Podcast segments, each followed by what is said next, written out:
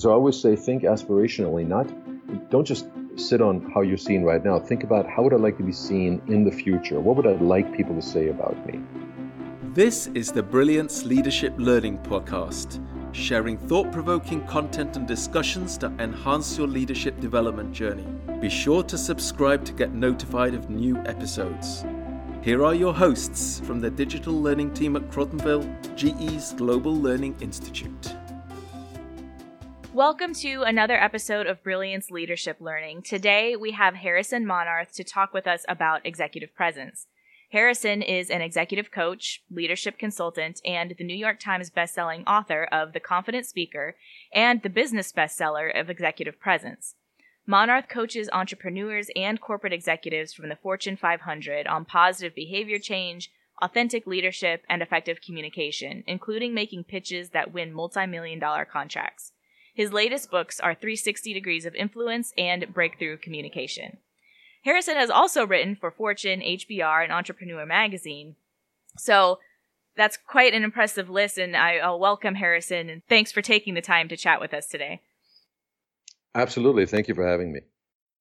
So, you know, executive presence, I think, is a pretty popular topic, but can you start with just explaining to us what is executive presence at a high level? Yes. Um, and it's a good question. I mean, a lot of people ask, even companies that call, and uh, you know, I've had big Fortune 500 uh, companies call their global heads of learning and development, or HR leaders and, and CEOs even, to say, "Hey, we've got some executives or some high potential managers that are lacking executive presence," and then they pause and go, "But what is it?" you know so they ask me they've identified people but then they really want to know what is executive presence and so you know it's it's not just one thing right? It's a little bit uh, nebulous in terms of a concept. It's it's you know it when you see it or when it's lacking but you can't quite put your fingers on it. And so and that's because it's it's more of an umbrella term for a number of you know behaviors and skills or competencies. Um, i would say executive presence is a it's it's um, communication skills. It is the you know, it's engagement skill, it's the ability to, to, you know, it's emotional and social intelligence, it's the, the, results you deliver. So it's really a number of things. And it, I would say it changes. Uh, it's not steady, right? So executive presence can, can sort of increase or decrease depending on, on uh, whether it's a first impression or evaluation over time. So it's an interesting thing, and, and it's not something you either have or don't have. You can you can have it in some areas, or you can lack it in others. So it's a it's definitely an important skill. I'll tell you that. So that being said, is executive presence something you know? Is it only for senior leaders, or or is it something that everybody should have? Yeah, it's definitely not just for senior leaders. It's you know there's some research out there from the Center for Talent Innovation that shows that executive presence counts for 26% of what it takes to get promoted. And uh, in another survey of about 400 chief executives, had 89% of them saying that executive presence helps people get ahead, and 80, 78% of them saying that limited executive presence can actually hold people back. Wow. Yeah. So those are pretty yeah. pretty big numbers. As a matter of fact, a, uh, an executive coaching client of mine, uh, uh, the former head of HR from McGraw Hill Financial, uh, once told me that there's a formal narrative and that there's an informal narrative that exists in the executive corridor. In other words, your expertise and, and technical competencies, your contributions, your results, they're, they're only part of the story. The other part is about executive presence. And that's, you know, like I said, how well you play with others, emotional and social intelligence, projected confidence, you know, the ability to engage, engage people and build relationships, how well you communicate and influence across the organization. Uh, those are all the ability to speak truth to power. Those and other factors weigh heavily in being considered for leadership. So it really pays to work on uh, one's executive presence for the individual and for the company itself. Right, and and those things probably also go toward not just influence, but also building trust and things like that, right? Absolutely, absolutely. And it, you know, again, so communication skills, emotional intelligence, social intelligence. I mean, you need those things to, um, yeah, to exude, to, to build trust and for people to want to follow you and, and, and invest in you. So, uh, absolutely. Yeah. So when people think of executive presence, they may also think of going in front of the executive as uh, as the primary context that that they would need executive presence. And so you mentioned mm-hmm. confidence. How does somebody convey messages with confidence? What goes into that? you know, one thing in terms of confidence, one thing is to be very clear about the value you provide and, and making sure it's value, you know, whether that's in a presentation or whether that is uh, in a one-on-one conversation, you know, whether it's a hallway conversation or a meeting, um, you know, make sure it's value as opposed to just noise. So when you can focus, fully focus on value, you can't at the same time be fearful or insecure. And so I always say being clear about value is a very good basis uh, for confidence. You know, other other examples, um, you know, knowing the context of a situation, um, knowing the context of the system, the organization uh, you're working within, because each organizational culture, of course, has its own rules of what's rewarded, you know, what's punished. Uh, and being in tune with that, of course, helps you avoid missteps because, you know, take some of the, uh, take some of the uncertainty out of situations, right? Also investing time and effort in building relationships, creating alliances, that helps with confidence. And, uh, you know, we know that being politically savvy is definitely a key aspect of emotional intelligence and, uh, and also executive presence. Um, doing research on your topic, you know, finding out if you're in a meeting, finding out who's making the decisions. And again, so, because uncertainty can really derail us, right? And very often people are, you know, lacking confidence because they're just not certain on a number of levels or, or, or on any, on any level. And so, um, by uh, by knowing who's making decisions, who's calling the shots, and who you have to influence in a way. That also can give you can give you confidence. Another one that I would say is you know learning people's communication style. That's very important, uh, especially when you're trying to get buy-in for something. The Wharton School of Business came out with uh, some research recently on why people fail to get acceptance for their ideas, and one of the reasons was a disconnect between sender and receiver based in communication styles and preferences. You know, some people are more high context communicators. Um, others get right to the point. It depends on your culture as well. In terms of level of detail, some people like to get more high level picture. Others, you know, need more technical uh, detail and data to get get more into it. So knowing this can absolutely help you tailor your message and uh, really focus on providing that value. And so along with that, both asking somebody what their style is, but also letting somebody else know what your preference is. Yes, yes, exactly. I mean, you, hit on a good point here. You know, being providing feedback, mean, it's just not happening often enough. You know, I always say, I mean, as an executive coach, you know, we we often we give feedback to to our clients, and we ask our clients to get feedback from their environment, you know, from the from their stakeholders, from the people around them. And it's it's it's interesting to me that you know some of those you know, high, high stakes professions, whether you're ER doctors or pilots or special ops, uh, um, you know, members. I mean, you have feedback instruments constantly telling you where you are and, and, you know, uh, how successful you are. Uh, but in business, you know, we, we sort of treat feedback like, uh, like this, this thing that's, you know, we give it every quarter or God forbid, you know, uh, annually when feedback should really be given freely and frequently so that people know where they stand uh, so they can correct course if necessary in real time. You know, and it's a give and take. Yeah, there's a lot of discussions about when you're communicating, even if I think I was clear, where maybe could there have been a breakdown, and just acknowledging that people are human and that not everybody mm-hmm. hears something the same way. Exactly with that too i think uh, is a good segue into the topic of presentation skills and things like storytelling. So what role do presentation skills play in the executive presence equation? Yes executive presence uh, you know it's it's it's we all have to give presentations right? So whether we are entrepreneurs uh, consultants or corporate executives or, or high potential employees i mean you have to present your ideas to people you have to get buy-in for things. And so when it comes to presentation skills you know, I mean, obviously that's a that's a huge topic in itself, and having effective presentation skills can absolutely increase uh, your perception of executive presence and how you come across. And so we we do a lot of presentation skills coaching and training for you know, the highest level executive, for the for the CEOs uh, that have to obviously address very high stakes audiences, uh, and to high potential employees. And some of the some of the um, you know concepts that we talk about is uh, understanding your audience. You know what what are your audience's values and beliefs? You know what are they looking for? Uh, are they looking for solutions? Is it to better understand something in order to make a decision? Um, the level of audience matters. If you're speaking to a more senior level audience, you have to be very clear on the value you provide, not waste anyone's time. I mean, there's obviously a very um, uh, you know, the higher up you go in the uh, in the, in the executive uh, corridor, you have to you have to be so much more succinct and get to the point mm-hmm. quickly and, and really provide what the audience is looking for. So, you know, matching your matching the tone and content to their preference, you know, because otherwise you'll be stopped pretty quickly. I've seen that. Uh, I've definitely seen that happen a number of times. Um, storytelling, you mentioned storytelling. We do a lot of coaching on strategic storytelling for specific outcomes.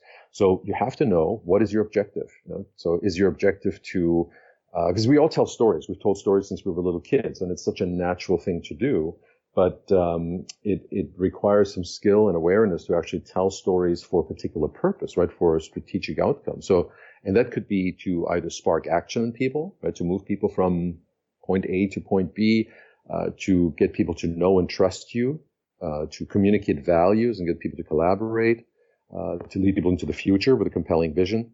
Those are all specific objectives that you can support with just the right story structure. And storytelling being a form of influence, and of course, with most presentations, like you said, we're trying to get buy in, we're, we're trying to inspire some kind of action. So, what is the difference between being persuasive and and being perhaps manipulating? I think I have a very short answer for that, and that is, um, I, I, you know, if, if you're looking out for others and if you're looking to find solution and make others successful, um, you know, that's you, will persuade, right? You're you're persuasive because you either you have a mutual goal or you have something that benefits everyone. You know you're manipulating if you're really purely looking out for yourself. And so, but, yeah. but understanding people's values, communicating to those values and respecting those values and not just trying to get your needs met, um, then, uh, th- then you don't have to actually shy away from the word persuasion. This is interesting. You know, bring up the word influence and persuasion to some people and they, they, sh- they, sh- they shrink back sometimes almost in, in disgust. It's like, ooh, I don't, you know, cause they, they equate uh, persuasion with manipulation sometimes. And I'm like, look, it's your mind, it's your mindset, right? I mean, you have to persuade people to do things that are in their best interest very often. Doctors have to persuade um, patients all the time to, you know, to take their medications, to take them on time, right? To to adopt a certain, you know, change in lifestyles. And so, uh, so you know when you're manipulating versus persuading, and uh, and frankly, other people know it too, right? Yeah, I, like that you brought up the example of the doctor actually, because I was just I just saw a discussion on LinkedIn about this, um, where people were saying, you know, a lot of times with anything that's related to training or learning, there's often this pushback from various people in the organization who say, well, you give you might present something and they say, well, let's cut half of this out. Why can't we just do this and be done with it, kind of thing. Um, mm. And bringing up that certainly that we're maybe learning is is not as dire as something that your doctor might be trying to get you to do um, mm-hmm. but there mm-hmm. can definitely be great impacts to that and positioning it the same way to your audience as um, or even just in your preparation as you know this is why it's important to um, make sure that you've done due diligence of sorts mm-hmm. to make sure that that you really are trying to help the situation you know versus like you said just for for selfish purposes or something else so yep when we think about you know the differences between persuasive persuasion and manipulation as well then that also feeds into personal brand. And everybody has a personal brand whether they whether they know what that is or not. Um, what are some elements of personal brand that people should maybe try to build on to help with their executive presence? Yes personal branding it's another important topic that uh, we talk about a lot in our workshops and, and in individual coaching. I mean you know you can't escape your personal brand. We all have one. So whether we like it or not, right? So all of our, our actions, our communication, uh, the results we produce, uh, the way we treat others. I mean, that all contributes to sort of a perception of a brand, a personal brand. And uh, which is basically it, it's it sort of forecasts and it tells people who we are, sort of in short shrift, right? And uh, so we either reinforce that brand or we are inconsistent and we confuse people with who we are because we're, you know, we're, we're just either we, we say we, we're going to follow through and then we don't. We make promises we don't keep. And so I'd say the important thing, uh, in terms of building on your personal brand or expanding your personal brand is to be fully aware of how you're coming across right now, right? Understand what reputation you have currently. And, and you can do this via you know 360s. You can do it by by asking people uh, that you trust to tell you the truth, and uh, but just really getting becoming aware of how do you come across, and that can sometimes be a little painful to understand and to hear, right? Because not everything is going to be exactly the way we expect or you know flattering. So, but being open to that and understanding what's what's working, what's not working. I mean, commercial brands and, and big companies they spend billions of dollars annually on fostering that brand and making sure the brand comes across exactly the way they want it to, right? And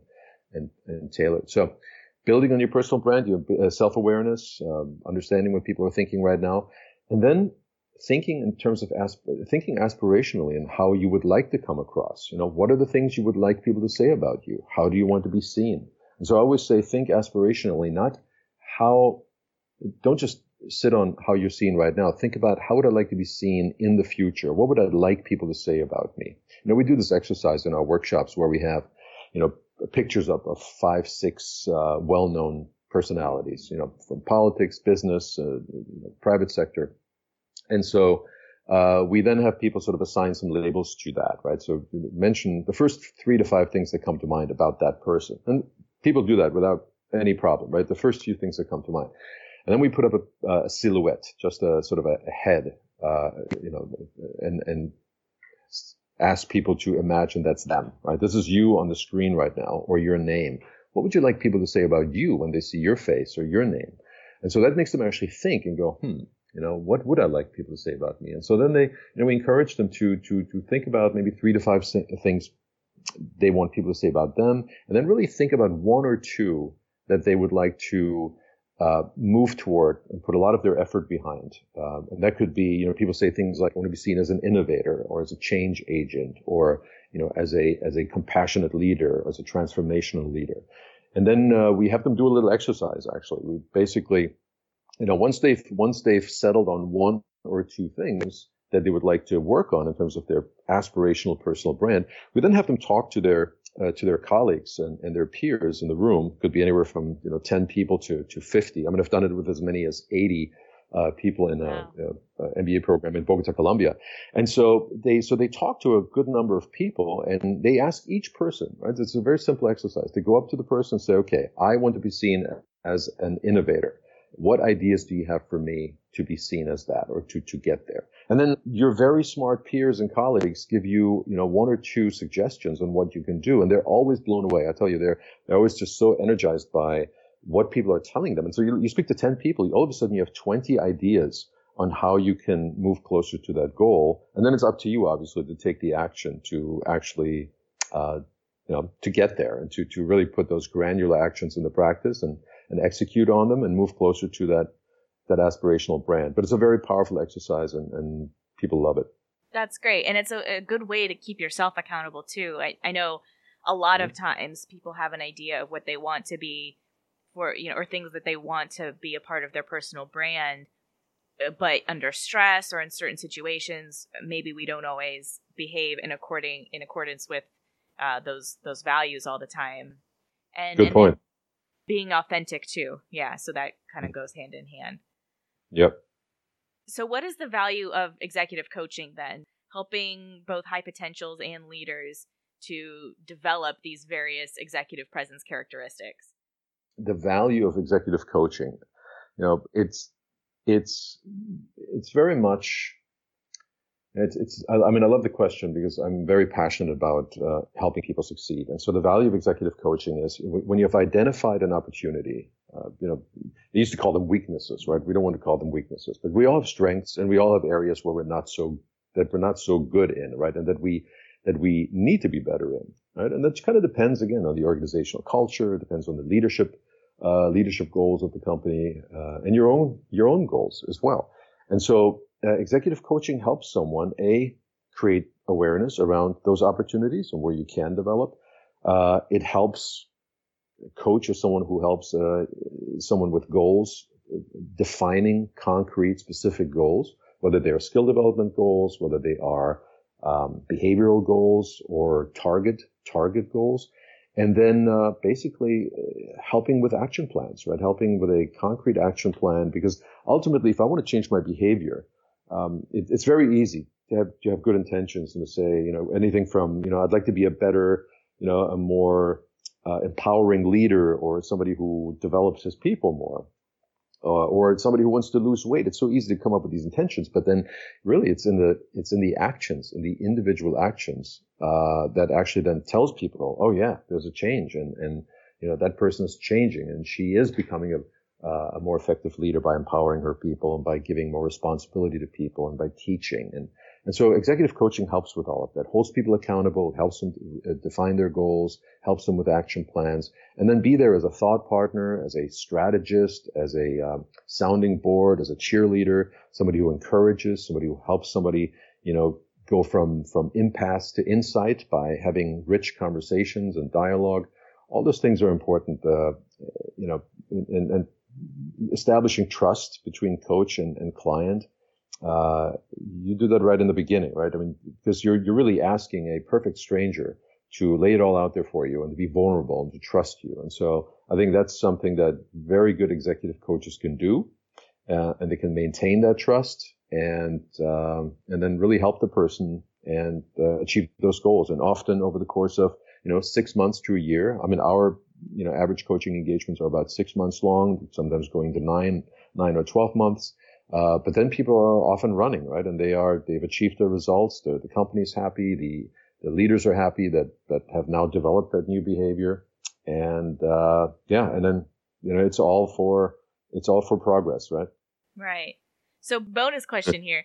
Um, so you mentioned, you know, coaching relationships sometimes can last six months to a year. And obviously mm-hmm. people may get mentors, multiple mentors across, you know, their career. Um, mm-hmm but what also do you feel is the value of just continual learning as as a leader or in developing your executive presence? I think you have to. I mean, you absolutely have to. You can't stand still, especially nowadays where there's new information. Um, I mean, every minute something new comes out, right? Whether it's articles being written about something or new studies being published.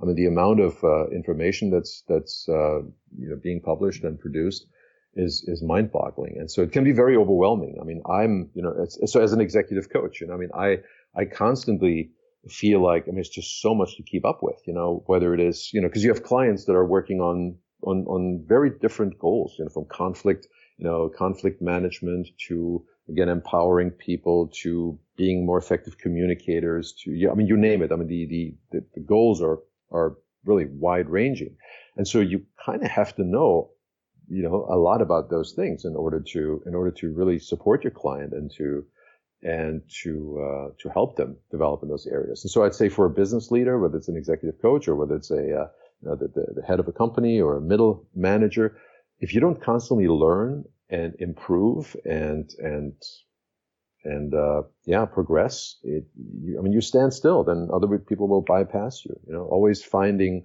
finding ways to um, finding ways to expand your your knowledge. Your uh, don't stay in a comfort zone. Always say, you know, if it feels uncomfortable, if it feels awkward, great. I think that means you're growing and learning. Um, and so, you know, it's eventually you will feel better in this particular area. And I think the most successful leaders, they are the ones that are constantly seeking those challenges. They're looking to uh, expand their horizons, to test themselves, and to they're they're okay to be uncomfortable. You know, I always say, be be fine with being uncomfortable because that means you're you're putting yourself out there and, and at some point you will, you know, you'll master that, whatever that is you're working on. Great points. And you mentioned there's so much information these days. What is the role of technology? How, how, how can people leverage technology to better communicate or influence others, whether, whether that's in a presentation or, you know, connecting with their team or learning um, using social media, whether it's within their organization or to build their personal brand. What what kinds of things around technology would you give as advice? Technology is it's of course amazing because nowadays, you know, if you're in a conversation with someone or you you are unfamiliar with a concept or a, a, a fact, it's so easy, right? You you you get into your iPhone and you look up uh, on Google what what the situation is, or you you you you can learn really on the spot.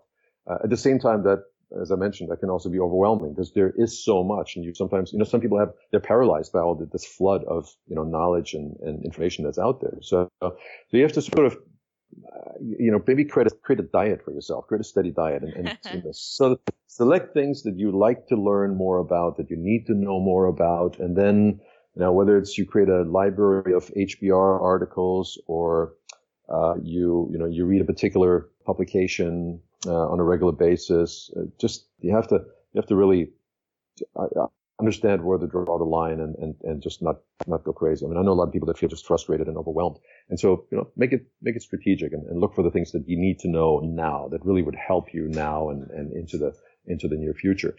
Um, the uh, as far as technology, it's interesting, right? How do we use it to communicate more effectively? It's it's obviously a great tool. I can talk to somebody in uh, in another part of the world uh, quickly. I can have video conferences. You know, a lot of our coaching, for instance, is done via uh, WebEx or uh, you know, telephone, of course, Skype.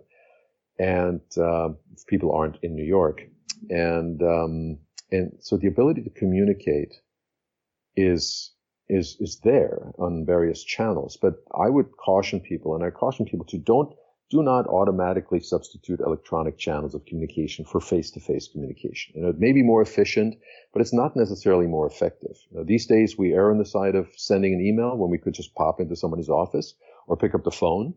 And, you know, by doing that, I think we're at risk of losing connection. And so, especially when it comes to influencing, I think we need to engage others more on a personal level, uh, look them in the eye and add meaning with our voice you know, but for the most part, because everybody's busy, you know, people have barely time to, you know, to, uh, you know, to run to the restroom between, uh, between meetings. And so I think it's, it's critically important to, to just make sure that you don't lose that human touch and then use technology, obviously, uh, to your benefit, but, uh, don't ignore the, the, you know, the face-to-face communication. So two things. One of them is of course, as you're going on the the information diet or the learning diet, I really like how you position that. Mm-hmm. Um, mm-hmm. You know, going back to your other point about making sure not just to select the things that you're comfortable with, but also going outside of that comfort zone. Um, mm-hmm. You know, on any diet that we have, there's things that we we like and we're comfortable with, and things that we don't like so much. So um, that's an point, actually. Yeah. Yeah, and then um, and the other thing that I wanted to add, and I'm going to push you a little bit, Harrison, is on uh, the the technology piece um, because I completely agree with you. The the in person and being able to uh, be right there and look somebody in the eye and have that body language and all of that good stuff um, is definitely a critical component of executive presence and uh, influence in general and relationships in general. Uh, one thing I, I do want to ask you a little bit more on is, you know, especially in very large organizations like GE, for example, you know, we see a lot of leaders who um, have blogs now, and you, we also have, as I mentioned earlier, an internal social media tool um, that we use. So, one of the things that I try to do to really uh, have leaders broaden their influence digitally and in organizations where they're not always able to, of course, meet everybody face to face is to to leverage more of some of that social and, and digital forms of communication. And so along with that you know there are some really great advantages in how they can engage with people. You know yes we've got a blog but maybe how can you actually have a conversation digitally with somebody even if it's asynchronous right? It doesn't have to be on our, our chat where everybody's online and um, again in a global organization especially it's mm-hmm. even more difficult to connect with people. So I I think of the value of of those kinds of tools as it pertains to leadership in general, but of course, um, potentially with executive presence as well. So I just wanted to maybe prompt some additional thoughts from you on that kind of thing. Mm-hmm. Actually, that is a good point uh, because a lot of times we we need to you know we're in one place and a lot of our workforce is in another place, and so uh, reaching out to them, whether that is with um, uh, small, you know, short video messages, just to let them know that, hey, I'm here, I care about you, you know, I, I appreciate what you're doing, and here's what's going on, you know, on my end, and and you know, it's for transparency and just to, to kind of, you know, again, inspire people. So I completely agree with you, and that can be done again, whether it's a personal message sent out via uh, video, sort of quick video chat, or a uh, you know, or emails, or like you said, social media, you know, a, a blog. I mean, it lets people know what's going on. I mean, depending on what you, obviously the content, but that's a great way to uh, keep people informed, keep them inspired, and uh, and like you said, it's not just it doesn't have to be one sided, right? Invite people's input, invite people's uh, get people's feedback. You know, what are you thinking about what we're doing? You know, what what would you like to see? You know, in addition to what we're doing, or what would you like to see that's different? So I completely agree with you. It's it is such a great tool uh, to to connect with people, and uh, but like anything, it can be overused, underused, or misused. Absolutely. Yep.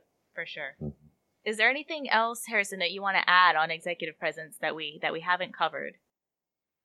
I would say for those, I know a lot of people are thinking about, they've heard the term executive presence, or maybe they've been told or, or asked by a manager to, you know, work on their executive presence. And I would say, you know, look into it. I mean, just, just think about how it, it, it is, it is important, right? It's not just, again, credentials and, and intelligence and hard work and, and, and results because while those are important, you know, there is something to a leadership presence, to, to that executive presence that helps you, um, uh, you know, again, leverage your influence with people. And so uh, don't ignore that feedback. I would say look into it and, and, uh, find one or two things that you can work on. Again, when it comes to behavioral change, you don't want to overdo it. You want to find one or two things you can work on at a time.